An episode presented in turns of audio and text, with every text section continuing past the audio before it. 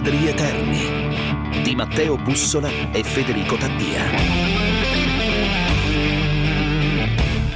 Buona domenica da Federico Taddia, ben ritrovati ai Padri Eterni, è il 2 maggio e quindi c'è chi continua a festeggiare la festa del lavoro ed è Matteo Bussola che oggi è stato a casa sua. Ciao Matteo! Eccolo qua, eccolo qua. Ho pensato bene di prolungare i festeggiamenti, caro Fede, insomma, in linea con il mio grande amore per questa festa. E invece, invece, sei lì oggi a distanza, come, come stai? Tutto bene?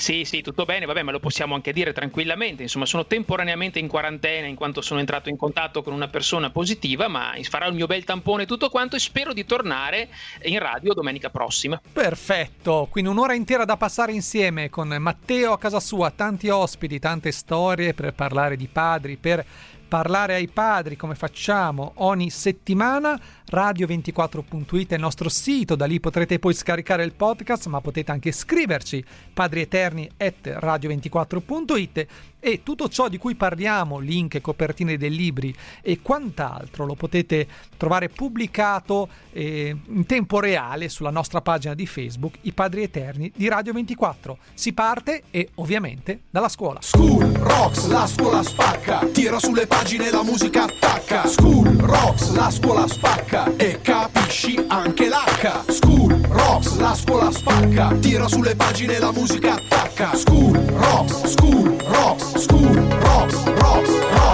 Sveglia, è ora di imparare ad imparare. Non c'è un maestro solo che lo possa insegnare. Perché un solo maestro da un punto di vista. E per vedere il resto te ne serve una lista. Ti serve un matematico per non dare i numeri. Aggiungici un filosofo per pensieri effimeri. Sommaci uno storico che dica com'è andata. E un fisico quantistico che dia un'accelerata. Data una rata prepagata. Quanto costa una telefonata alla fidanzata. Comincia con Vasco una splendida giornata. E termina con Kant e la notte stellata. Frankie Energy che canta la scuola. Matteo, stavo pensando, tu eh, disegni molto bene, sei un fumettista, sei un illustratore, eh, ti hanno mai coinvolto in una qualche scuola per eh, dipingere, per esempio, le, le aule?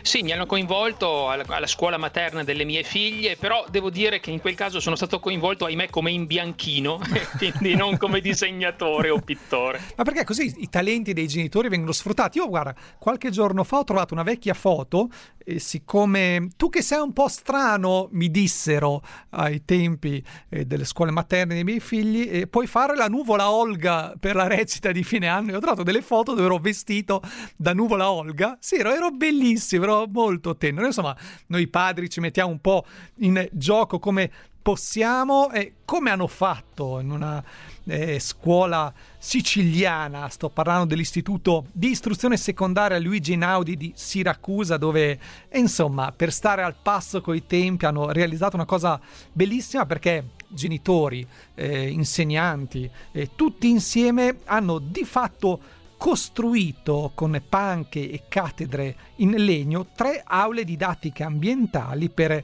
poter mm, appunto fare lezione all'aperto. Con noi c'è uno dei padri coinvolti in eh, questa operazione. Diamo il benvenuto a Luigi Manzella. Ciao Luigi. Ciao Federico, ciao. allora, com- com'è andata? È arrivata una convocazione dalla scuola? Sono stati i vostri figli che vi hanno costretti? Cos'è successo? Ma è successo che la scuola ha diramato una circolare mh, dove presentava questo, questo, progetto e chiedeva ai genitori di, di voler partecipare unitamente ai nostri figli. Uh-huh. Era aperto a tutti i genitori e studenti dell'istituto e abbiamo aderito in, in parecchi. Abbiamo aderito e circa tre sabati fa abbiamo iniziato questa avventura veramente fantastica, Una, un'esperienza veramente eccezionale. Siamo riusciti a tirare fuori da dei semplici blocchi di legno, da pallet eh, messi in disuso, abbiamo realizzato queste panche mhm. eh, biposto, queste cattedre, eh, veramente un bel lavoro. Luigi, quindi avete realizzato di fatto delle vere e proprie aule, aule. all'aperto, se così possiamo dire, no? Cioè, cioè, sono dei luoghi nei quali potrete fare lezioni all'aperto, fare attività all'aperto. Al di là dell'obiettivo, uh, è stata anche una maniera per passare insieme del tempo buono con i vostri figli, cioè eh, anche la costruzione stessa la costruzione stessa è stata utile per la crescita dei ragazzi e del vostro rapporto con loro? Sicuramente, perché mh, sai benissimo che i ragazzi in questa età, nell'adolescenza, magari con noi genitori allontanano un po' il, il rapporto che eh, si viene a instaurare quando si è più piccoli. Eh, crescendo loro vogliono la loro indipendenza e un po' il, il rapporto si, non dico che si allontana, però eh, cambia.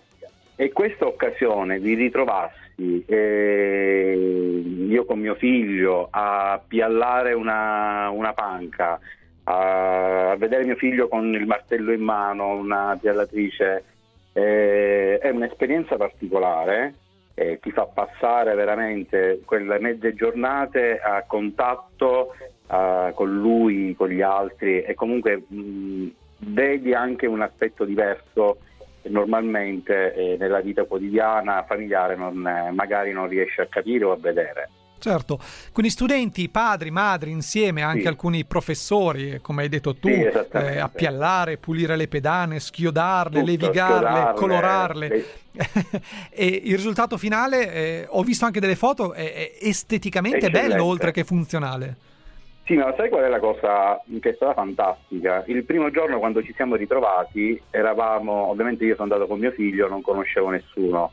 E come me anche tutti gli altri conoscevamo a stento diciamo, i professori, ma si è venuto a instaurare subito un rapporto, una collaborazione fra tutti e, e vedere a inizio giornata tutto il materiale accatastato e dopo solo 3-4 ore di lavoro aver realizzato 14 panche di poppe, una cattedra, averle pitturate, verniciate, tutto è stata veramente una grande soddisfazione e questo fa capire che eh, l'unione fa la forza e che quando c'è la buona volontà eh, si riesce a, ad ottenere il risultato voluto. Ma tra l'altro Luigi, il vostro è stato anche un progetto virtuoso, nel senso che avete usato un sacco di materiali riciclati, quindi la vostra scuola Tutto è diventata riciclato. in un certo senso un modello anche nel campo, nel campo, della gestione dei rifiuti, del riciclo, della sostenibilità. Esatto. Anche questo mi pare un messaggio interessante. La scuola è all'avanguardia per quanto riguarda il riciclo e la sostenibilità ambientale. E veramente quello che fa la scuola, questa scuola in, eh, in questo settore è veramente ad alti livelli. Eh, si è realizzata una compostiera, c'è all'interno di tutte le aule, di tutto l'istituto, eh, la presenza della raccolta differenziata, eh, c'è una, un contenitore per la raccolta dell'olio esausto, insomma la scuola si muove verso il futuro e verso diciamo, la, eh, la, sostenibilità dell'ambiente. Certo, insomma, e lo, fa, e lo fa coinvolgendo famiglie, ragazzi tutti, e tutti. Ma credo che questo... La cosa principale eh, è certo, questa, cioè si riesce a instaurare un ottimo rapporto tra scuola, famiglie e alunni. Ed Lu- è quello che dovrebbe esserci. Luigi, grazie davvero, complimenti a te, complimenti a tutte le altre madri, a tutti gli altri padri, ai docenti, ai dirigenti che hanno organizzato questa iniziativa. Ricordiamo l'Istituto di Istruzione Secondaria Luigi Einaudi di Siracusa. Ciao e buona domenica. Ciao e buona domenica anche Ciao a voi. Luigi. Ci Ciao. fermiamo, è il momento del traffico, poi ancora qua con i padri eterni.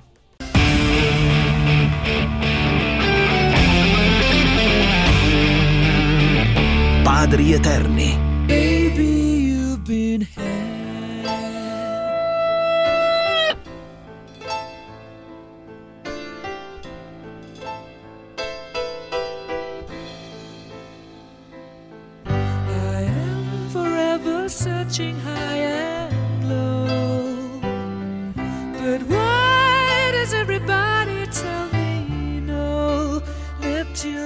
seas, an answer for me, please. The lily of the valley.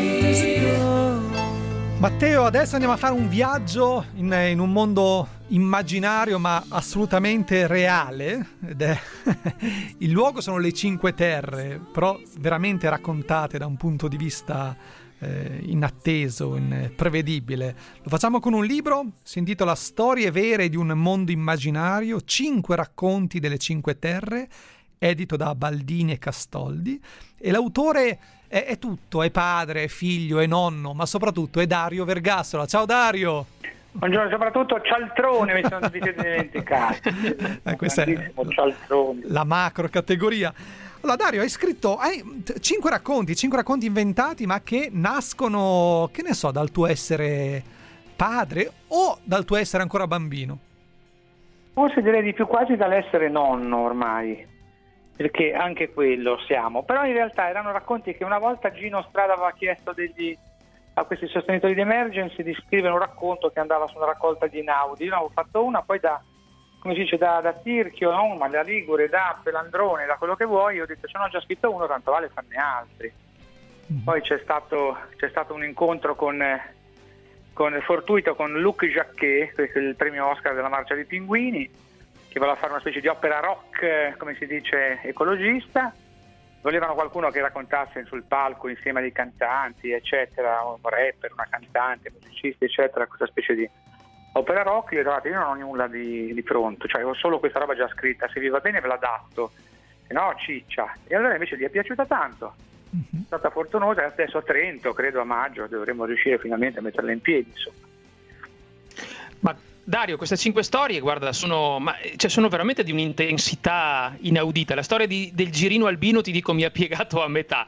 Adesso, Qu- Quando, di senza solito quando spoi- dicono così non l'hanno lette, eh, di solito. No, Bussola No. legge tutto invece. Io, io- io leggo sempre tutto, no, ma adesso senza spoilerare il meraviglioso finale, devo dire, perché insomma non sarebbe giusto nei confronti degli ascoltatori.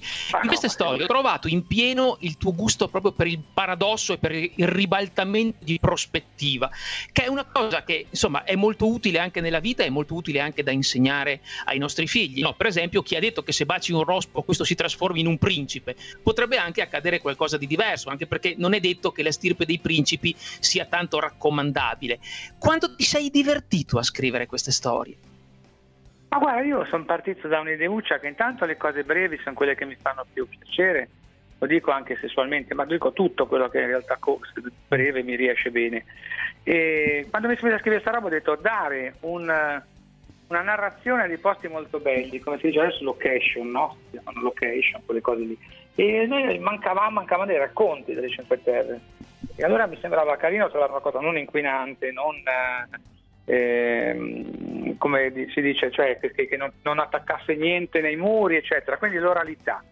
Raccontare le cose mi sono messo lì e ho detto guarda me ne mancano ancora quattro, mi sono messo lì un po' il lockdown, un po' eccetera e poi come dici insomma poi noi che siamo un po' più cazzaroni ci prende questa idea del ribaltamento delle cose, non riusciamo a fare delle cose serie fino in fondo. Diciamo che sono dei racconti brevi travestiti Mhm. da favole che vanno bene a grandi e piccini, però è un modo per raccontare quello che poi è il mondo, insomma il disagio del- della natura, dei- dei- dei- degli abitanti di questo pianeta che noi ritartassiamo e per vedere anche questo cinismo che abbiamo noi, che andiamo a vedere Bambi, poi si piange tutti quando c'è non so, il cacciatore che ammazza la mamma di Bambi, poi allegramente andiamo a mangiare la sera le tagliatelle a- so, al cinghiale piuttosto che... Eh sì. Dario, ma sei stato, sei stato anche un padre pa- paradossale o come padre, insomma, t- ti hanno preso sul serio i tuoi, i tuoi figli? Allora, la fortuna dei figli è stata che dunque c'è un figlio unico, quindi tutta- tutta il racconto dei, dei- dei figli unici siamo su- superstiti, siamo una schiera di superstiti a quelle mamme apprensive, ossessive, ansiose che ci mettevano la canottiera anche d'estate, di lana, eh, le battaglie contro gli spifferi che non potevamo avere perché ci chiudevano sigillati come in un sottomarino.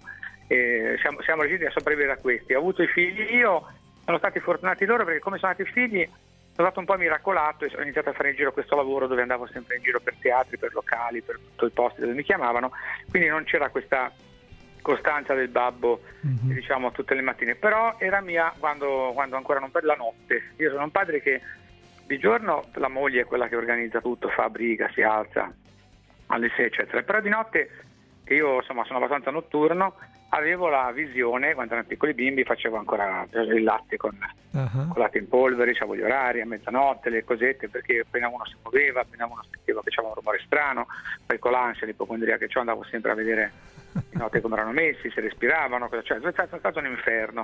Appena sono cresciuti un po', se Dio vuole, sono andato quasi fuori io andando avanti e indietro e diciamo che si è rimasti un po' così, la figliola è più, un po' più affezionatella, ma più, più, più forse ha un carattere un po' più tipo il mio, un po' più, un po' più non so dire anche più, più quasi, non mi viene, non dico per malosetta, ma un po' più, Mhm. po' più scopetta. Ok. E quell'altro poverino che è più come, come la moglie, mi mal sopporta.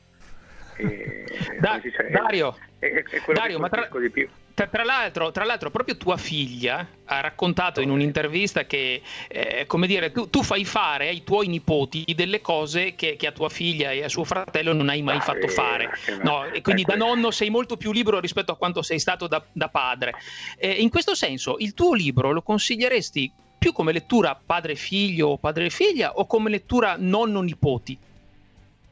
Beh, adesso sai, io sono di parte, quindi non nipoti, anche perché i nomi de, degli animaletti chiaramente sono i nomi sia dei figlioli che, del, che, che, che, dei racconti, quindi Ameglietta la Serenetta, chiaramente la nipote, il polpo, oh, sì. eh, il povero nipote, eh, Filippo fa una cosa, la, la, Serenetta fa quell'altra, però me ne mancava uno perché tra due figli e due nipoti i racconti sono cinque, uno è Gino, il girino albino, gli ho detto a mio figlio che è l'unico che non ha figli, se dovessi fare un figlio ricordati ti conviene chiamarlo Gino no, per coerenza fuori dalla, dalla, saga familiare. Però no, io con i bimbi ho visto che lo, gliel'hanno lette, gli sono piaciute, si le fanno anche di raccontare come si fanno le favole. E poi insomma c'è questo discorso un po' del, del, dello staccare questi ragazzini qua da, uh-huh. i bimbi dai telefonini, insomma dalle cose che per l'amor di Dio devono imparare, devono fare anche presto sicuramente, però lasciargli un po' di spazio a, è il racconto del, della lettura, poi lo sapete meglio di me, come è meglio che un film, se devi organizzarti il cervello, cioè nel film c'è l'attore, c'è la musica, c'è la location, già tutto pronto, ti siedi lì e te lo guardi in un libro, come cominci a leggere devi immaginarti il posto, devi sentire la musica che preferisci, devi dare un volto alle, ai protagonisti, ai personaggi, quindi fai uno sforzo di immaginazione abbastanza importante, insomma, quindi eh, abitua tanto. Quindi potete allenare la fantasia dei vostri nipoti con storie vere di un mondo immaginario, cinque racconti delle cinque terre, Baldini e Castoldi. Ringraziamo Dario Vergassola per essere stato qua con noi. Ciao Dario, buona domenica. Grazie, siete stati veloci come un tampone, grazie. non so, in questo caso speriamo di essere stati negativi perché sì, anche dico, se no, su- no, suona male. No. nel senso negativo, cioè, voglio dire, beh, beh, ci, ci si incarta, esatto. Ciao Dario, ciao ciao. Ciao Dario. Ciao l'algebra. Ciao.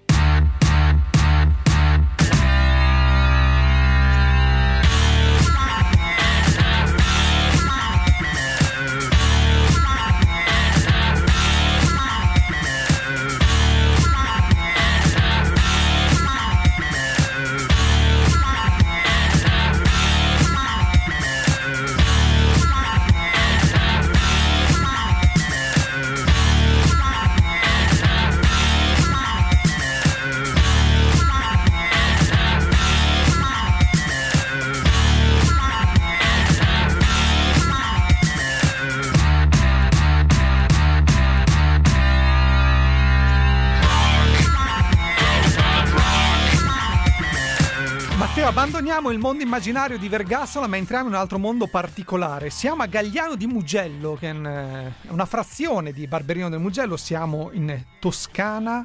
E, insomma, è, è, un, numero, è un, un borgo, un paese, una frazione che è diventata simbolo di quelle zone d'Italia eh, dove insomma, la connessione è difficoltosa. Pensa che il 98% dei suoi abitanti ha ancora il telefono fisso, eh, internet c'è ma non sempre funziona bene. E questa frazione è, è stata presa in prestito anche da Netflix per eh, lanciare eh, un film proprio in queste, in queste, settimane. E ci siamo chiesti insomma com'è vivere lì da, da genitori, da padre, con i figli magari che fanno la DAD. Abbiamo trovato ovviamente un numero fisso e a questo numero ha risposto Marco Aiazzi che è qua con noi. Ciao Marco, buona domenica. Ciao, buona domenica. Quindi i telefoni fissi prendono almeno quelli. Almeno quelli, dai. diciamo di sì. Ascolta, ovviamente fa notizia, no? Sembra eh, impossibile che ci sono tante, tantissime zone d'Italia dove appunto il cellulare non prende. C- com'è vivere senza cellulare? Allora, eh, diciamo, quando si entra in casa, soprattutto chi vive nel centro storico, appunto come me, per l'appunto non si ha segnale cell- del cellulare, eh, ma si riesce comunque ad avere la navigazione su internet con ADSL, perché qui c'è da fare una precipitazione che è passato alla fibra, più problemi, comunque questo è un altro discorso. Quindi diciamo si rimane comunque connessi ecco, col mondo tecnologico in qualche modo, magari con qualche rallentamento, che però insomma non siamo proprio del tutto esatto. Cellulare impossibile da usare nelle zone centrali del paese. Ecco, Quindi tu, senza eh, esatto. abituati. Anch'io ho il telefono fisso, infatti. Tu, sei pa- tu hai due figli, Alice che fa l'ultimo anno di asilo, Francesco che è in quinta elementare, ma il fatto che ci, il cellulare non vada in casa, ti fa tirare un sospiro di sollievo quando, quando entri? allora, guarda, mi piacerebbe fino a un certo punto perché purtroppo funzionando la rete appunto hanno, hanno entrambi, anche quella più piccola ha il tablet e quindi sono su YouTube, su, su tutto, anche a Galliano, e quello sì. per fortuna e purtroppo diciamo. Marco, guarda, eh, a parte che io ti capisco molto bene, perché anche qua su per i boschi dove vivo io non arriva il segnale della linea internet cellulare e anche la linea fissa, devo dire, è abbastanza ondivaga. Ma la curiosità che ho io è che tu hai due figli e, e il più grande va alla scuola elementare, quindi avrete affrontato il lockdown, dovendo affrontare anche voi la DAD, eccetera. Eh, vi siete appoggiati alla linea fissa? È stata sufficiente per riuscire ad andare in DAD con, diciamo, con soddisfazione? Sì. Sì, devo dire di sì, con, insomma io ho un collegamento a DSL standard, insomma, eh, che viaggia a pochi mega, però ecco, quello siamo riusciti a farlo, sono sincero, la, il collegamento, qualche interruzione delle volte, ma insomma più in difficoltà magari è chi per lavoro deve scaricare dei capitolati, professionisti, allora a quel punto diventa penso proibitivo, però ecco, per la DAD siamo riusciti, sì, sono sincero.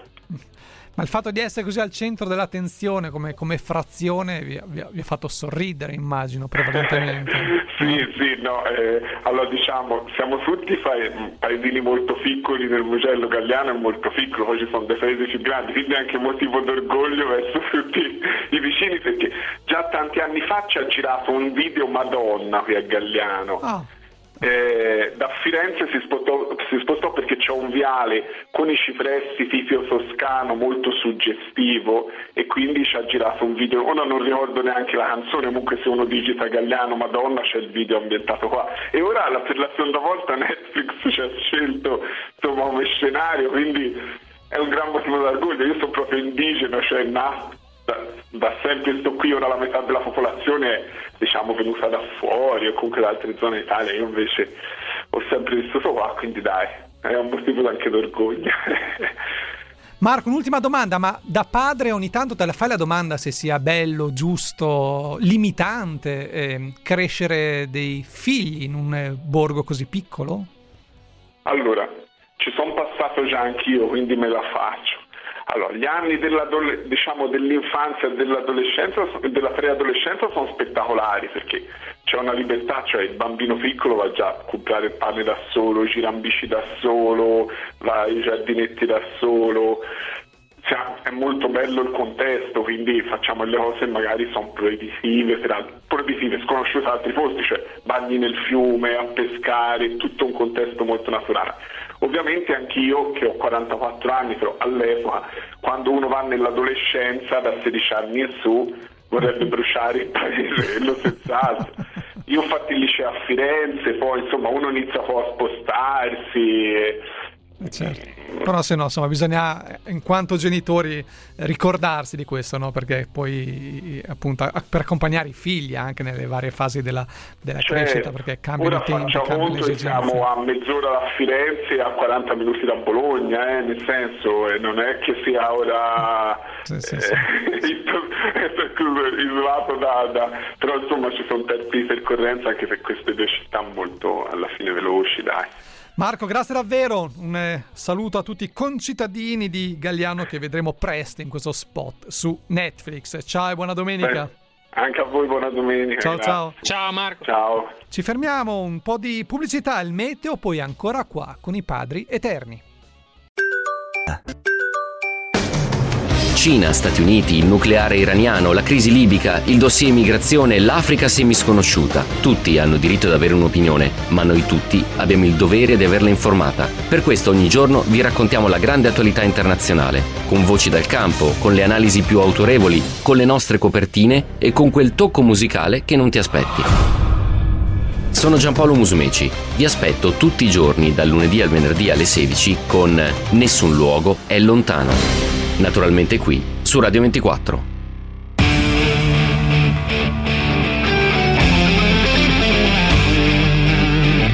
Padri eterni. Try to see it my way. Do I have to keep on talking till I can go on? While you see it your way, run the risk of knowing that our love may soon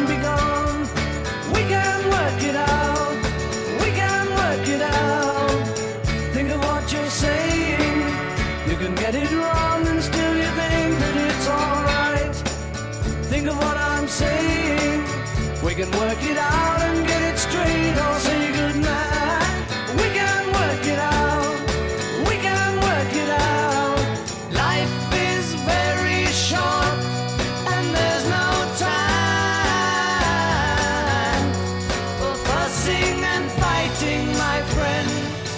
Ancora buona domenica da Federico Taddia e Matteo Bussola, i padri eterni, radio24.it, il nostro sito, da lì potrete scaricare il podcast, padri eterni radio24.it e se volete scriverci oppure trovate tutti i link relativi agli argomenti che stiamo trattando sulle nostre pagine Facebook, i padri eterni di Radio 24. Matteo, adesso parliamo di litigio. Ehm, quando le tue figlie litigano, tu ehm, che ruolo, che ruolo assumi di solito?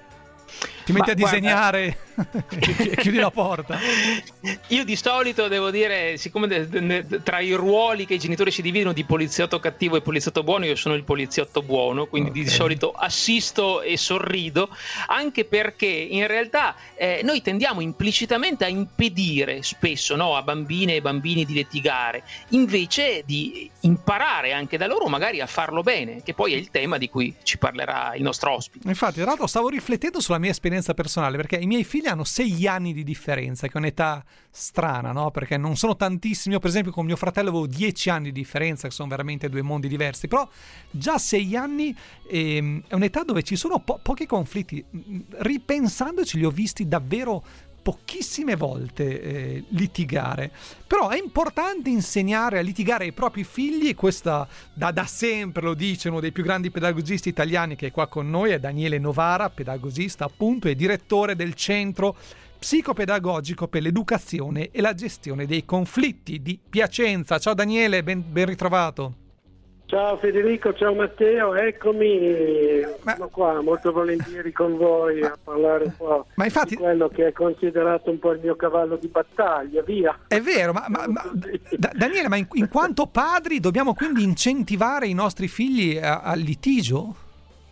Beh, insomma, senz'altro litigare bene, ecco, ehm, eh, riconoscendo anzitutto proprio da padri ehm, una componente essenziale della faccenda che ultimamente viene molto dimenticata, ossia che i litigi dei bambini sono un problema dei bambini e non, e non degli adulti. E quindi sapersela cavare nei litigi ti apre la porta anche da saper, a saper vivere le relazioni con gli altri è anche un antidoto alla violenza nella, nella- nella logica che ho cercato di studiare ormai da decenni. Per cui eh, il padre fa così, eh, lavora sull'autonomia, sullo sviluppo, eh, sul, dare, sul dare fiducia. Ecco, certo, eh, bisogna anche eh, metterci, metterci del metodo e quindi ho inventato questa cosa che si chiama litigare bene, eh, ha avuto anche un certo successo. E nel complesso è anche molto molto semplice, un po' difficile da applicare, perché la semplicità sta in questo, che bisogna aiutare i bambini a condividere tra di loro e non con i genitori le reciproche ragioni e farli parlare di quello che è il loro punto di vista, la loro versione dei fatti, perché la versione dei fatti non è mai coincidente con quello che succede veramente, è sempre molto molto fantasiosa. Però in questo modo si ascoltano, sono costretti ad ascoltarsi, ad ascoltare eh, le, le ragioni reciproche ed è un esercizio anche di rispetto, di democrazia, di pensiero eh, divergente, di decentramento cognitivo. Chi più ne ha più ne metta, che non costa niente, Mhm. non devi fare Certo. trattamenti terapeutici, eh, eh, ti permette di, permette di dare ai tuoi figli proprio quella risorsa, no? Quella- quel quiz, ecco, che gli serve eh, tutta la vita per eh, sentirsi forti senza fare del male agli altri. Ma tra la l'altro, Daniele, Daniele, tra l'altro, la cosa interessante no, che emerge anche nel tuo metodo è che a litigare bene anche da adulti si impara proprio da bambini. Quindi, insomma, è- è- è- più che insegnar loro a eh, litigare bene, ci sarebbe quasi da imparare, no? Perché poi diventa una modalità utile e costruttiva anche per noi quando cresceremo. Assolutamente, i bambini hanno da questo punto di vista molto eh, da insegnarci perché, come hanno scoperto gli scienziati, eh, loro mh, litigano eh, sostanzialmente con gli amici, non con gli estranei. Il litigio è proprio una variabile dell'amicizia.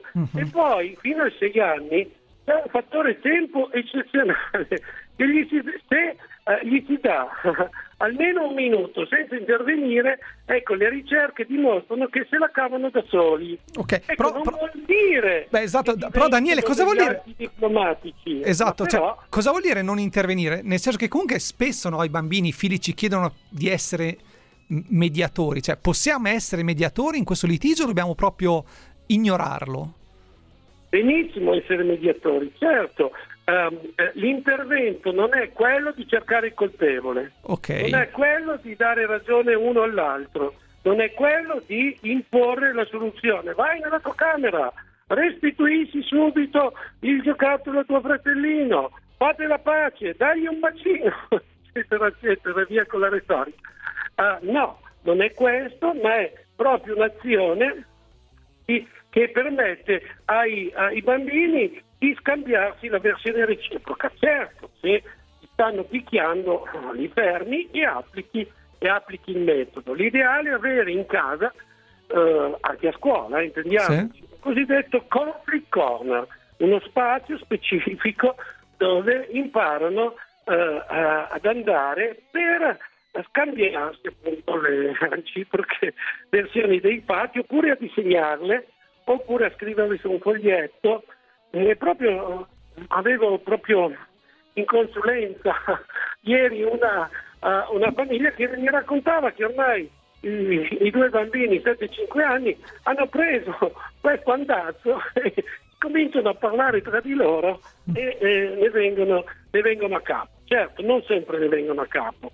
Eh, Eh, ma quando, quando non ne vengono a capo, Daniele, perché questo devo dire mi interessa particolarmente da genitore e da padre, cioè posto Certo. che ognuno dei litiganti ha le sue ragioni, sempre, eh, accade a volte che uno dei due abbia più ragione, insomma, no? In- nemmeno in quel caso bisogna intervenire a sottolineare la ragione di uno, bisogna davvero lasciare che siano loro due, i litiganti, i due bambini o le due bambine che litigano, a trovare il loro equilibrio, a riconoscere la ragione dell'altro? Assolutamente, questo è proprio il segreto del metodo. no? Appena un genitore, uno dei due o tutti e due, entra a gamba tesa come giudice, segnalando una cosa piuttosto che l'altra, eh, e, e- e la magia si rovina. Bisogna considerare che noi nel litigio infantile vediamo delle cose che i bambini non vedono perché noi abbiamo un altro tipo, un altro tipo di pensiero. I bambini eh, sono molto, eh, molto, molto diversi da noi, anche gli accordi che trovano sono spesso fantasiosi. Eh sì. no? Noi vorremmo eh, che facessero tu- tutte le cose con compostezza, che dividessero i giochi, ma loro non sono interessati. Ecco, sono interessati a giocare secondo delle regole che apparentemente sembrano anche eh, una, una prepotenza di uno verso l'altro, ma in realtà è solo un modo, è solo un modo di, eh, di stare assieme. Poi specialmente, ecco, io ritirerei se fossi i miei genitori la famosa litania ecco fai attenzione, tuo fratello è piccolo, no, non fare sì. male, non fare qua, non fare là. Ecco, viceversa, riuscire a, a- a creare questa, questa occasione di scambio è veramente No, eh, bellissimo. Daniele- Bellissimo e funziona. Grazie davvero per questi stimoli anche molto concreti, no? da, dalle trappole in cui cadiamo, per esempio chiedere subito di chi è la colpa e poi questo spazio, questo corner del dialogo che veramente è un luogo che dovrebbe esserci in, in ogni casa, in ogni, in ogni scuola. Ricordiamo il sito cppp.it che è il sito del Centro Psicopedagogico per l'Educazione e la Gestione dei Conflitti di Piacenza e ringraziamo Daniele Novara per essere stato qua con noi. Ciao Daniele, buona domenica, buon lavoro. Ciao Federico, ciao Matteo, buona domenica ciao, a tutti. Ciao ciao. Il traffico poi ancora qua con i padri eterni.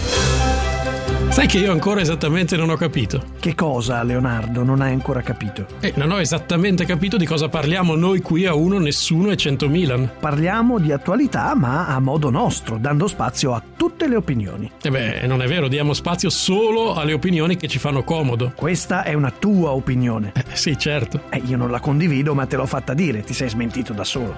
Sei scaltro. Ti ascolto perché sei scaltro. A che ora cominci?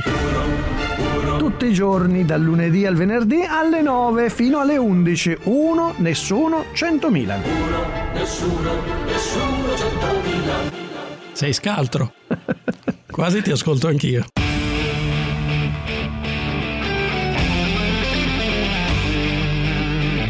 Padri eterni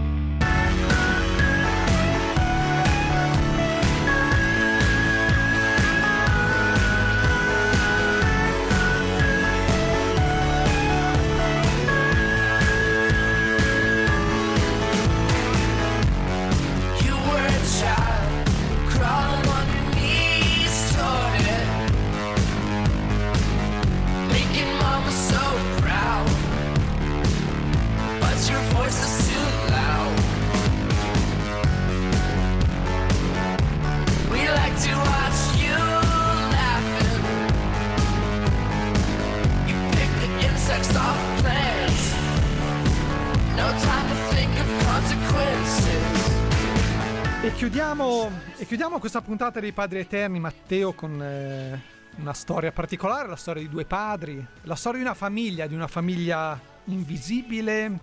I due papà sono Mattia e Nicola e poi ci sono due bambini che sono Lorenzo e Martino, ma questa è una famiglia invisibile perché è una famiglia che la legge italiana non, non riesce a identificare, a fotografare, a riconoscere una famiglia invisibile raccontata in un libro molto bello appena uscito con Feltrinelli, si intitola Lo capisce anche un bambino, storia di una famiglia inconcepibile, scritto da uno dei due papà, che è Mattia Zecca, che è qua con noi. Ciao Mattia, buona, buona domenica. Ciao Federico, ciao Matteo, buona domenica a voi. ciao Matteo. Grazie mille. Ciao, ciao, buongiorno, buona domenica a tutti gli ascoltatori e le ascoltatrici di Radio 24. Io sono molto felice e vi ringrazio davvero tanto per questo invito in uno spazio che frequento anche molto, molto volentieri e spesso eh, da, da, da ascoltatore, perché si parla di quello che più mi sta a cuore. Grazie a te. Mattia, cos'è che capisce anche un bambino, ma così, fati- così a fatica capiscono forse gli adulti e ancor meno il nostro Stato? Beh, i, i, bambini, i capi, come, come, come, ben sapete, ci raccontate sempre, i bambini capiscono, capiscono molto più immediatamente ed efficacemente tante cose rispetto a noi adulti. E in questo caso quello, quello, eh, quello che, che, che, si capisce è, è, è l'amore che, che, può generare altro amore e, e dunque eh, quello che è la, la, la realtà della, della, famiglia in cui eh, ad esempio i miei figli vivono, Lorenzo e Martino, sono figli miei e del mio compagno Nicola, come dicevi in premessa, e, e, e siamo appunto una famiglia eh, esattamente come le altre, che vive la sua splendida ordinarietà e però unica come tutte. Una famiglia che viene vista nei contesti sociali in cui ci muoviamo esattamente per quello che è rispetto alla quale non si percepiscono particolari differenze e, e, che però la, le istituzioni, la freddezza della legge si ostina a non vedere e dunque nel libro racconto eh, di una famiglia eh, trasparente eh, che si confonde tra le altre e che però a un certo punto scopre di essere invisibile di fronte alla legge. Ma Mattia, secondo, secondo te siete invisibili eh, di fronte alla legge o siete invisibili anche di fronte alle persone? Cioè è un fatto più legislativo o più culturale? Totalmente legislativo, almeno per quella che è la nostra esperienza perché eh, eh, diciamo, l- l- spesso è l'ideologia che crea uno scollamento tra la realtà, eh, ciò che vive in natura e nel mondo e, e, e, e, le idee appunto. E lì si può dire un po' tutto e il contrario di tutto, ma nella nostra esperienza personale, quindi nella nostra esperienza di famiglia che vive nel mondo, non abbiamo mai incontrato nel confronto con le altre famiglie, con gli altri genitori e i nostri figli nel rapporto con gli altri figli, alcun tipo di differenza. Se ti avvicini a storie come la nostra, eh, ti rendi conto subito che siamo una famiglia, siamo indubitabilmente una famiglia, perché mh, non, non, devo ovviamente eh, raccontarlo a voi, eh, mm-hmm. però eh, la famiglia diciamo, non si identifica sulla base di una struttura, si identifica piuttosto sulla base di una funzione o della sostanza del sentimento che la fonda e questo appunto un bambino lo capisce benissimo, ma devo dire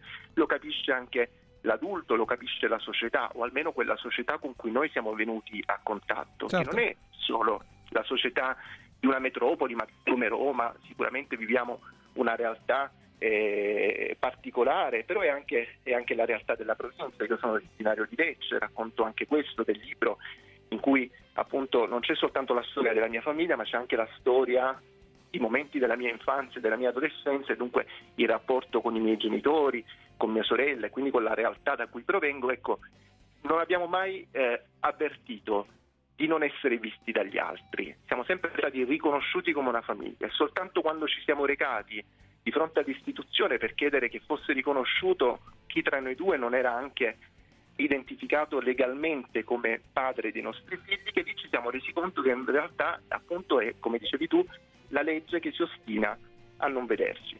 Perché quando tu dici i nostri figli o i vostri figli dicono i nostri papà, stanno dicendo qualcosa che per la legge non è vero, giusto?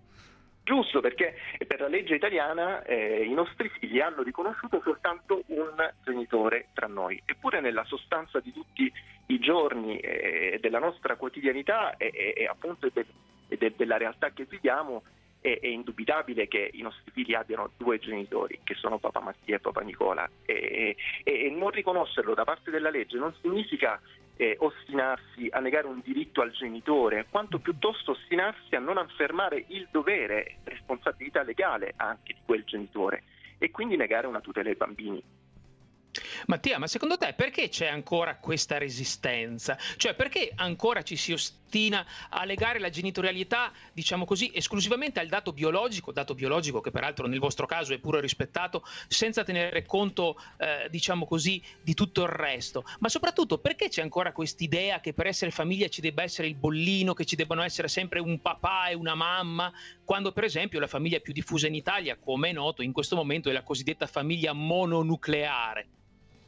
E questa è, è, è, una delle domande che provo a pormi all'interno del libro e, e che mi pongo ogni giorno senza eh, ovviamente saper trovare delle risposte decise. Sicuramente c'è una sorta di pregiudizio nei confronti di ciò che è diverso e questo riguarda le famiglie omogenitoriali come riguarda eh, le donne sul posto di lavoro, riguarda le persone immigrate eh, quando si muovono nella nostra società, riguarda chiunque in qualche modo è eh, portatore di una, di una, realtà che sembra discostarsi da, da un modello predefinito. E qui eh, c'è una resistenza che spesso viene attribuita alla società che non è pronta, no? in qualche modo. Però a me questo è sempre, è sempre sembrato un po' una sorta di alibi che concediamo a noi stessi talvolta o alla politica spesso per non prendere invece quelle scelte che possano portare ad un adeguamento tra la legge, l'istituzione e la realtà. Perché indipendentemente da quello che dica il legislatore, comunque i nostri figli sono, sono e saranno cresciuti da noi ed è acclarato no, quello che dicevi tu, che non è tanto il genere del genitore a, a individuarne uh-huh.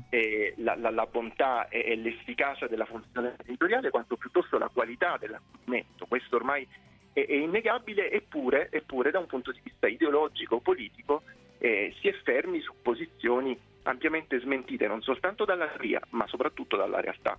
E c'è tanta realtà, tanta quotidianità in questo libro, lo capisce anche un bambino, storia di una famiglia inconcepibile di Mattia Zecca, ha scritto bene e c'è tanta anche della, della tua adolescenza, del tuo essere bambino, del tuo essere figlio, Mattia, in questo libro ed è veramente un testo utile per tutti i padri. Grazie davvero, complimenti e buona domenica. Grazie a voi, buona domenica, a presto. Tempo scaduto, è il momento dei saluti. Un grazie oggi in assistenza Laura Faggin, alla parte tecnica Filippo Aureggi, come sempre Danilo Di Trani e Miriam Lucchetti che con noi hanno scritto la puntata. Radio24.it il nostro sito, padreeterni at radio24.it se volete contattarci. Ciao Matteo, buona, buona settimana. Ciao Fede, dai che forse la settimana prossima torno che mi manchi. Ti aspetto, ti aspetto. A domenica prossima come sempre alle 11 con i Padri Eterni. Ciao! Ciao!